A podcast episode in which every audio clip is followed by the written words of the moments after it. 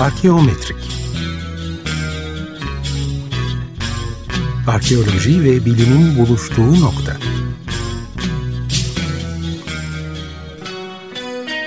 Hazırlayan ve sunanlar Ümit Cevher Elmas ve Berk Gazanfer Süleyman.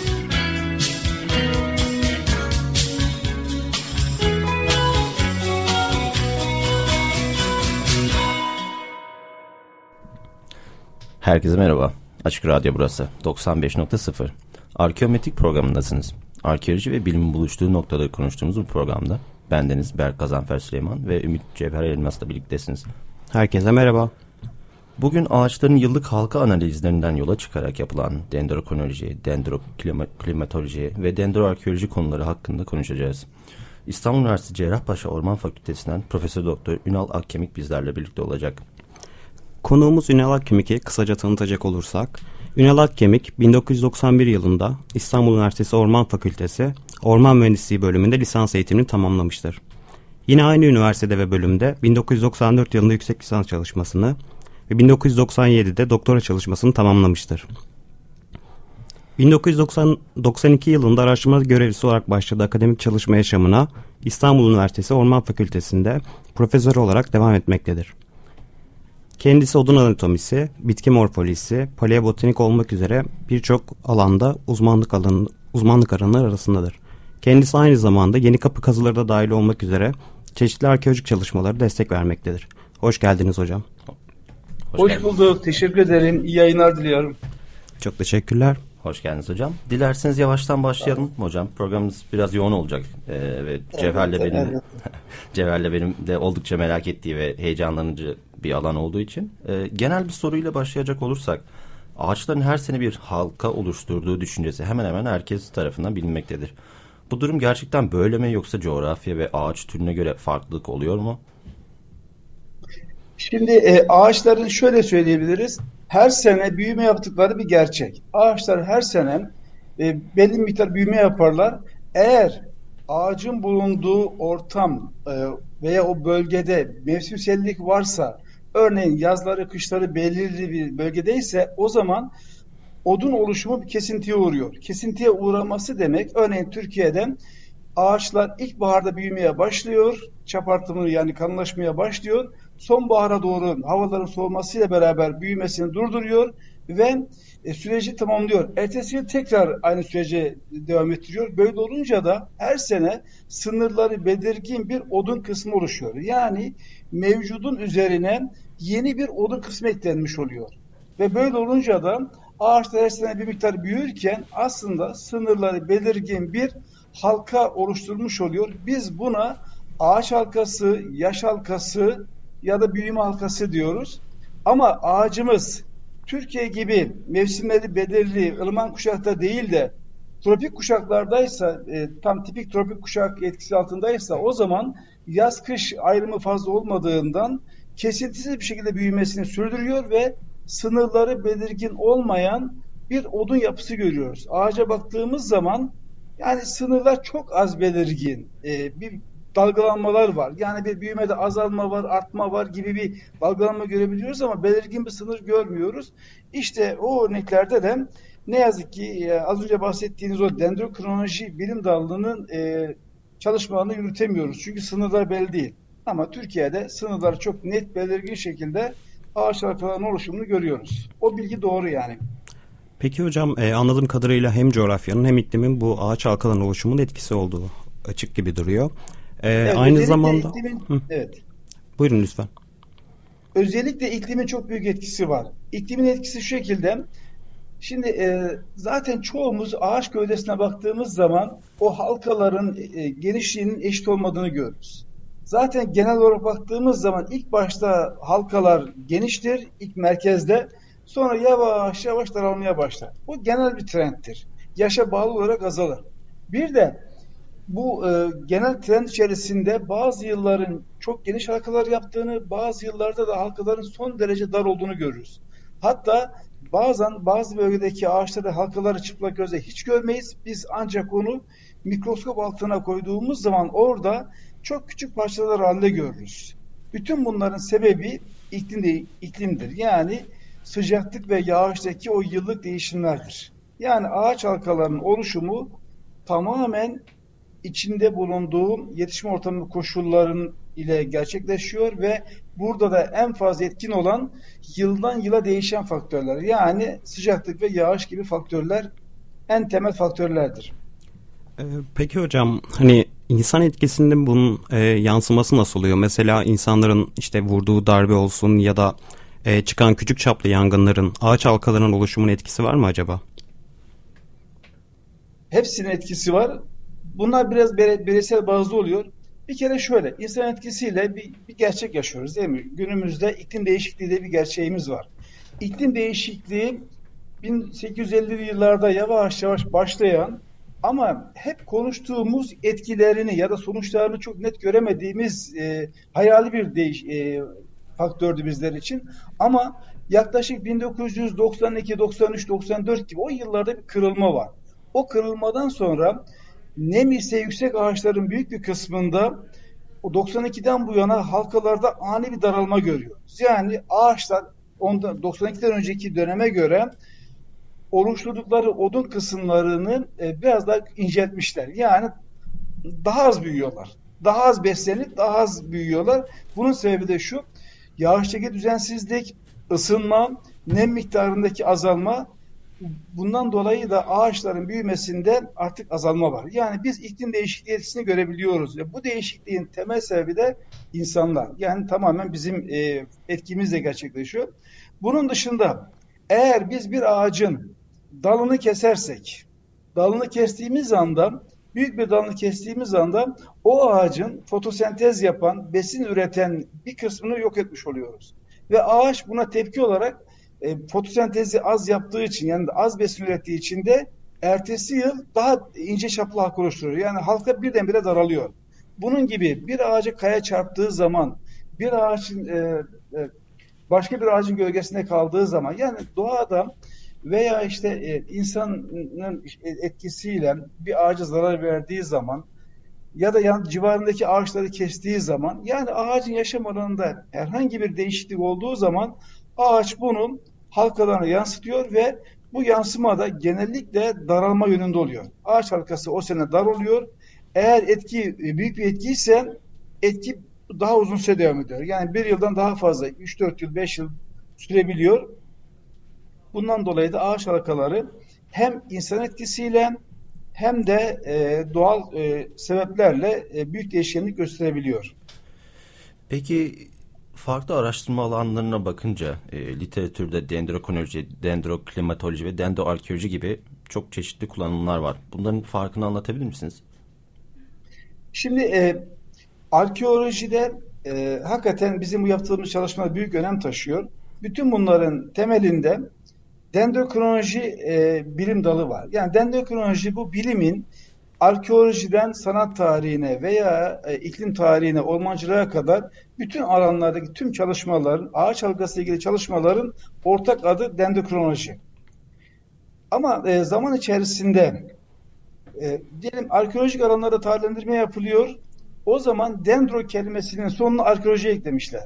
Burada bu kelimeyi bir irdelersek dendro ağaç ya da odun, odun anlamına geliyor. E, krono e, tarihlendirme anlamına geliyor. Tarih, tarih bilim anlamına geliyor. Loji de bilim.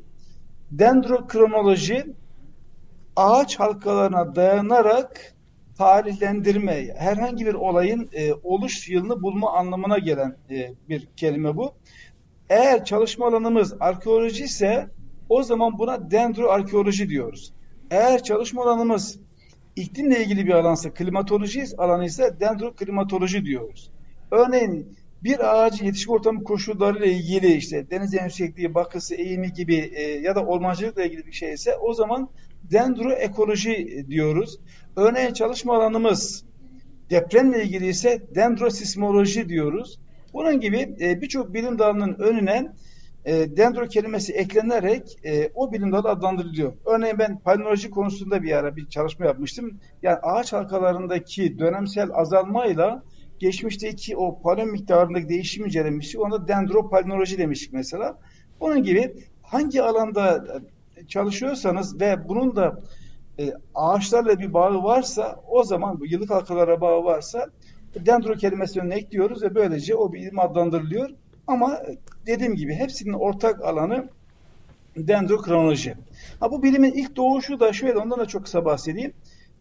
1900'lerin başında e, Kuzey Amerika'da, Kuzey Amerika'nın güney tarafında e, Tucson'da, Arizona eyaletinde Andrew Ellicott Douglas diye e, bir astronom e, güneş lekelerini inceliyor ve güneş lekelerine belli periyot var. Güneş lekelerini ağaç halkalarını izlemeye çalışıyor. Yani güneş lekelerinin olduğu yıllarda acaba ağaç halkaları dar mı geniş mi ya da değişiklik var mı? Onu merak ediyor ve onu inceliyor. Onu incelediği zaman güneş lekeleri ile ağaç halkaları arasında çok belirgin bir ilişki olduğunu ve o yıllarda halkaların dar olduğunu tespit ediyor. Ve bundan sonra da bu konuda çalışmalarını sürdürüyor, iklimle ilişkiye getiriyor ve böylece dendrokronoloji bilim dalı doğuyor. Ve ondan sonra tabii gelişen e, teknolojiyle ve e, dünyanın hemen her tarafında yapılan çalışmalarla dendrokronoloji çok ileri aşamalara geliyor. Ülkemizde de benzer şekilde epey ilerle, ilerledi bu bilim dalı. Evet hocam çok farklı sorulara ve konulara e, yardımcı olabiliyor bu alan gerçekten. E, arkeolojik bağlama dönecek olursak biz hani hem de programımızın bağlamını biraz daha oturması açısından e, hani arkeolojik soru ve e, bağlamlarda bu yöntemler nasıl uygulanıyor? Bize böyle birkaç örnek vermek ister misiniz acaba? Evet bu e, arkeoloji konusunda e, gerçekten dendrokronoloji çok önemli bir araç ve dendrokronolojik çalışmalarda Türkiye'de e, Peter Yankuniorn diye e, Cornell Üniversitesi'nden e, şu an emekli olan bir hoca vardı. Onun çalışmaları da başlıyor. Ve onun ilk doktora tezi e, Gordion'dan aldığı örnekler ve Gordion'dan aldığı örneklerle 800 yıldan e, daha uzun yani 806 yıldı yanlış hatırlamıyorsam bu uzunlukta bir e, kronoloji oluşturuyor. Kronoloji derken şunu kastediyorum. Gordion'da e, orada e, bir tümülüs var, büyük bir tümülüs var. E, Friglere ait bir tümülüs e, ve Midas e, tümülüsü. Midas tümülüsünün içerisinde de şu an e, bildiğim kadarıyla dünyada en iyi korunmuş en eski ahşap yapı bulunuyor. Yani tümülüsün içerisinde ahşap bir yapı var. O ahşap yapıda da kullanılan ağaçlar büyük oranda ardıç ağaçları ve o ardıç ağaçlarından örnekler alıyor ve aldığı örneklerde bu yaş halkalarını ölçüyor tek tek. Ve ondan sonra bunlara dayanarak e, çok sayıda örnek aldığı için e, yılları henüz daha bilinmeyen, e, hangi yıllara denk geldiği tam olarak bilinmeyen bir e, kronoloji oluşturuyor. oluşturuyor. Kronoloji demek şu, biz e, bir alana gidiyoruz, bir ormandan örnek vereyim, bir ormana gidiyoruz, 15-20 tane ağaçtan örnek alıyoruz, o örneklerin her birinde yılları tek tek ölçüyoruz. Ve aynı yıllara denk gelen e, halkalar farklı ağaçlarda aynı yıllara denk gelen halkalar aynı yönde büyüme yapıyor. Örneğin 2000 yılı kurak geçmişse o, o civardaki bütün ağaçlarda genellikle dar halka oluşmaya yol açıyor. 2001 yılı yağış geçmişse halkalar geniş oluyor. Böylece farklı ağaçlar arasında çok yüksek bir korelasyon çıkıyor. Çok yüksek bir uyum çıkıyor halka genişliği açısından. Ve biz burada o yılları oturttuğumuz zaman e, o e, bütün ağaçların hangi yıllara da denk geldiğini buluyoruz ve böylece ortalamasını aldığımızda bir kronoloji elde ediyoruz. Yani elimizde takvim yılları belli bir kronoloji oluşuyor. İşte bu ilk yapılan arkeolojiyle ilgili yapılan çalışmada da takvim yılları belli olmayan ama e, daha çok işte bronz çağına denk gelen ve demir çağına doğru da giden işte o e, Gordion, e, Gordion'daki o kronolojiden 800 yıllık bir e, kronoloji oluşuyor yaklaşık 806 yıl ve ama hangi yılları tam olarak kapsadığı bilinmiyor. Fakat başka bir yöntemle işte karbonhidrat yöntemiyle tarihlendiği zaman da yaklaşık yeri bulunuyor. İşte e, bronz çağına denk geldiği bulunuyor. Böylece arkeolojide bu ağaç halkaları bize herhangi bir kazda çıkan ahşabın hangi döneme denk geldiğini bulmamızı sağlıyor. İşte dendrokronolojinin böyle bir hizmeti var. Ve e, Gordion burada ilk örnekti. Bunun devamında çok farklı bölgelerde işte Peter Kuhneor'un yaptığı çalışmalarla e, çok fazla sayıda tarihlendirme yapıldı. Türkiye'nin farklı bölgelerinde ve e, şu an kendisi emekli oldu. Emekli olduktan sonra da bu çalışmalar e, yine bizim laboratuvarda devam ediyor. İşte onunla e, ekibinden devam eden hocalarla birlikte çalışıyoruz ve böylece farklı alanlarda çalışmalar devam ediyor. Böylece e, Türkiye'nin özellikle e, Bizans dönemi, Osmanlı dönemi zaten yakın dönem olduğu için çok fazla çalışma var. Bizans dönemine ait değerlendirmeler yapabiliyoruz. E, demir çağına, Tunç çağına ya da işte bronz çağına ait değerlendirmeler yapabiliyoruz. Ama eskiye gittikçe özellikle e, bu demir ve bronz çağlarına gittiğimiz zaman henüz daha kesin tarihlendirmeler yapılamıyor. Çünkü günümüzden geriye doğru kesintisiz bir şekilde bir referans oluşturmamız gerekiyor. Bu referans henüz daha oluşturulmuş değil. Ama yaklaşık e, 1500 yıllık bir referans var şu an. Onun öncesine ait de e, çok yakın, hata payı çok düşük olan tarihlendirmeler yapılabiliyor. Örneğin hata payı 3-5 yılı geçmeyen tarihlendirmeler yapılıyor. Ama birebir takvim yılı net olan tarihlendirmeler henüz daha yapılamıyor. Onun için zaten çalışmalarımız ve yeni proje çalışmalarımız devam ediyor. Şimdi birkaç örnek vermek gerekirse bununla ilgili e, yakın dönemden vereyim. Mesela yakın dönemden geriye doğru devam edeyim. Örneğin İstanbul'da bir han vardı. Balka, Balkapanlı Hanı diye geçiyor. O hanın e, hemen kapısının alt kısmında ahşaplar vardı. Acaba bu ahşaplar hangi döneme ait? Han aslında çok eski. Bizans dönemine ait ama ahşaplar 1769 çıktı. Ve yaptığımız çalışmada şunu tespit ettik. O han 1766 e, büyük depreminde zarar görmüş ve daha sonra onarım geçirmiş. Yani biz aslında ahşaplara dayanarak o hanın onarım geçirdiğini bulmuş olduk. Bunun dışında Tokat'ta yaptığımız birçok çalışmada Osmanlı dönemi bazı eserlerde 1488, 1425, e, yine Amasya'da 1671, e, aklıma gelenlerden Kastamonu'da birçok e, yayla köy evleri vardı. Ahşap, tamamen ahşaptan yapılmış ve camiler vardı. Bunlara tarihlendirme yaptık. Örneğin e, en son yaptığım çalışmadan bir tanesi yine yakın tarih. E, Niksar'da bir ahşap mezarlık var. Daha bir mezarlıkta ahşap mezarlar var. Yaklaşık 20 tane. Normal şartlarda e, Türk mezarlıkları genelde işte taş taştan yapılıyor veya işte mermerden biliyorsunuz. Ama bir dönem mezarlar ahşaptan yapılmış. Kimine göre mezarlar çok eski, kimine göre ta Haçlardan kalma, kimine göre işte daha yakın 300 yıllık falan ama yaptığımız çalışma şunu gösterdi. 1870'lerden 1930'lara kadar bir dönemi kapsıyor. Yani o dönemde ahşap kullanmışlar mezar yapılırken. O da çok ilginç bir bulguydu. Daha geriye gittiğimiz zaman İstanbul'da bir gemiyi tarihlendirmiştim. Gemi Bizans dönemi 906 çıktı. Milattan sonra 10. yüzyıl çıktı mesela. Bunun dışında yani Anadolu Hisarı'ndan ahşaplar almıştık. Anadolu Hisarı'nda 1395 yılında yapılmış mesela. Bu ah, ahşaplar tamamen o yıla denk geldi ve e, orijinal döneme ait ahşaplar. Yani o, kayıtlardaki yıl ile ahşapların son halkası tamamen oturdu. Yine e, Haydarpaşa'da devam eden bir kazı var. O kazıda milattan sonra 4. yüzyıla denk geldi. Mesela o yapının dönemi bilinmiyordu. Yaklaşık 700 yıllık bir aralık tahmin ediliyor milattan önce 3. yüzyıldan milattan sonra 4. yüzyılın sonuna kadar geniş bir aralıkta olabileceği düşünüyordu ama biz tam olarak tarih verdik. 395 396 idi galiba yanlış hatırlamıyorsam.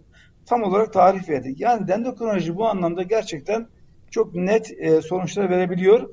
Ama tabii her zaman mümkün değil ama örnekler iyi olursa, yeterli örnek varsa ve elimizde o döneme kadar uzanan referans varsa bunlar mümkün oluyor. Bunun dışında geçtiğimiz yıl Gordion'dan gelen bir örneği tarzlandırmıştım. Milattan önce 921 yılı çıkmıştı. O da mesela ama e, geçici bir tarih. Yani geçici derken tam 921 olmayabilir. 3-5 yıl hata payı olabilir. Çünkü referans öyle kadar gitmiyor. Dolayısıyla buradan e, en azından e, yani dende kronoloji olmamış olsaydı orada denecekti ki işte 15. pardon milattan önce 10. yüzyıl, 9. yüzyıl, 7. yüzyıl gibi böyle çok uzun bir zaman aralığı verecekti. Ama dendrokronoloji burada çok daha net, yakın bir şey verebiliyor. Evet, dendrokronolojinin bu... bu anlamda büyük hizmeti var arkeolojiye gerçekten.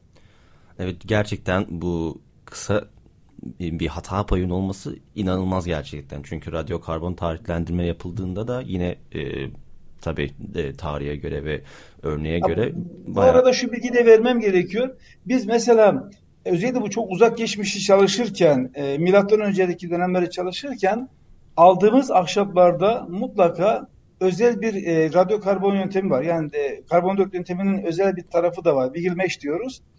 Aynı ağaç üzerinde farklı yerlerden örnek alarak tahalendirme için gönderiyoruz ve o bize e, farklı diyelim bir ağaç üzerine 100 yıllık bir ağaç e, 100 yıllık bir e, halka serisi içerisinde iki ya üç yerden öne alıp gönderdiğimiz zaman bize e, daha e, kesin ve daha kısa e, hata payıyla bir radyokarbon tahrlendirmesi de verebiliyor. Yani biz burada radyokarbon tahrlendirmesini bir öncü tahrlendirme olarak kullanıyoruz. Ahşabımızın hangi dönem oturduğunu rahat buluyoruz. Hata payı düşük bir şekilde. Diğer ahşapları da buna göre tahrlendiriyoruz. Yani bu şekilde bir e, iki yöntemi kombine ederek e, kullanabiliyoruz. Bunu yaptığımız zaman e, çok daha iyi sonuçlar alabiliyoruz ki ama burada tabii ki bu radyokarbon tahrlendirmesi biraz masraflı. Onun için biraz bütçe gerekiyor. Bunu da projelerle sağlayabiliyoruz. E, yavaştan zaten programımızın sonuna doğru geliyoruz ama çok merak ettiğimiz bir soru daha var. E, yani bulduğunuz bir ağacı nasıl koruyorsunuz? Nasıl saklanmalı? Biraz bu süreçlerden de bahsedebilir misiniz? Şimdi şöyle e, biz bu tahrlendirmeleri yaparken e, farklı e, mesela kömürde çalışıyoruz. Kömürde herhangi bir koruma önlemi yok. Sadece onu parçalanmasın diye kasalar içerisinde ve kasalar içinde pamuklar arasında ya da ya o zarar görmesin diye. Çünkü biz bugünkü bildiğimiz yöntemlerle bu halkaları ölçüp tahrendiriyoruz ama gelecekte daha iyi yöntemler çıkar. Daha detaylı kimyasal analizler çıkar ve buna göre de belki farklı analizlerle kullanabilir diye korumamız gerekiyor. Eğer bulduğumuz ahşap kömürse dediğim gibi parçalanmamasını sağlayacak şekilde saklıyoruz. Eğer bulduğumuz e, kuru bir ahşapsa o zaman onları da su almayacak, nem almayacak şekilde e, kasalarda saklıyoruz. Eğer ahşap ıslaksa, nemliyse o zaman onu nemli saklamak gerekiyor. Örneğin bu yeni kapıdan çıkan e, 36 tane gemi vardı, pardon 37 tane gemi vardı. Bu gemilerin e, 9 tanesi e, yurt dışından çalıştırılmış, geri kalan İstanbul Üniversitesi tarafından çalıştırılmıştı. Ve o gemilerin şu an tamamı e, tanklarda bekliyor. Yani tanklarda su içerisinde ilaçlı sular o kimyasallar içerisinde bozulmasın diye su içerisinde bekletiliyor. Çünkü onların bulunduğu ortam zaten ıslaktı. Islak olduğu için o malzemenin kurumaması gerekiyor. O son derece özel koşullar gerektiriyor ve inanılmaz da masraflı ve sıkıntılı bir süreç. Dolayısıyla o gemiler e, şu an e, gemilerin parçaları şu an tek tek bütün ağaçların aynen e, toprak altında ilk bulunduğu koşullar neyse o koşullara çok yakın koşullarda şu an saklanıyor.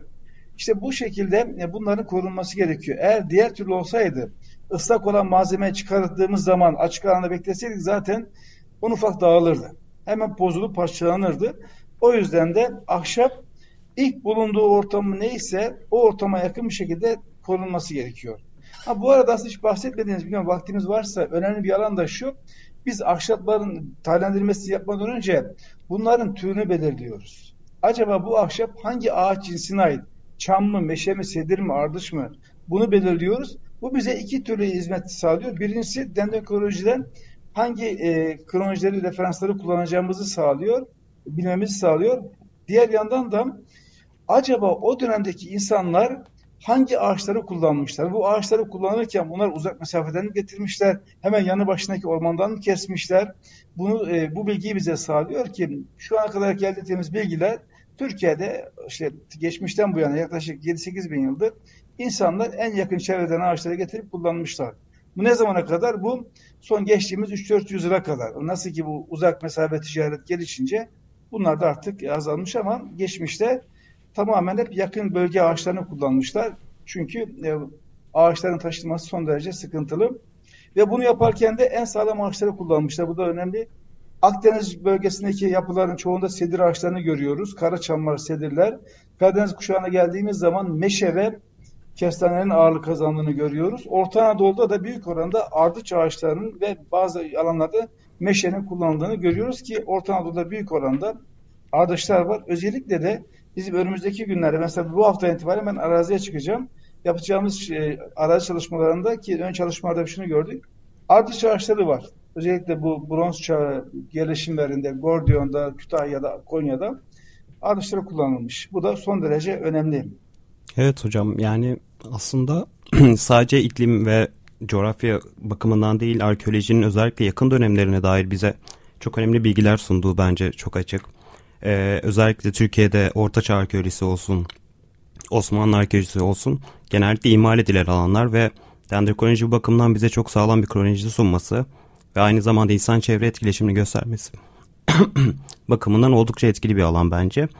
Ee, eklemek istediğiniz herhangi bir şey yoksa yavaş yavaş programı kapatmak durumundayız. E, ben e, sadece çok kısa şunu söyleyebilirim. Dendrokronoloji aslında çok önemli bir bilim dalı. Türkiye'de çok az kişi tarafından yapılıyor. Sadece bizim e, laboratuvar var şu an bu çalışmayı yapan. E, birkaç kişiyiz. Ekibimizin bir kısmı şu an arazide. E, bir kısmı işte ben de bu hafta araziye çıkacağım. Örnekleri toplayıp elimizden geldiğince bu ülkeye hizmet etmek istiyoruz ve çalışıyoruz projelerle. Hatta yeni proje önerilerimiz var. Örneğin İstanbul için 2000 yıllık bir kronoloji, kesintisiz bir kronoloji oluşturma projemiz var. E, umarım önümüzdeki yıllarda gerçekleştirebiliriz. Yani bu konu e, daha fazla kişi tarafından çalışılmalı diye düşünüyorum. Özellikle arkeoloji dünyası bu konuya da el atabilir. Çok teşekkür ederim hocam tekrar. Ee, 15 gün sonra tekrar aynı gün ve saatte buradayız. Ee, bugünkü konuğumuz Profesör Doktor e, Ünal Akkemik'ti ve dendrokronoloji, dendroarkeoloji konularını ele aldık. Geri bildirim ve sorularınız için arkeometrik.gmail.com'a iletebilirsiniz. Çok teşekkür ederiz. Şimdilik hoşçakalın. Hoşçakalın.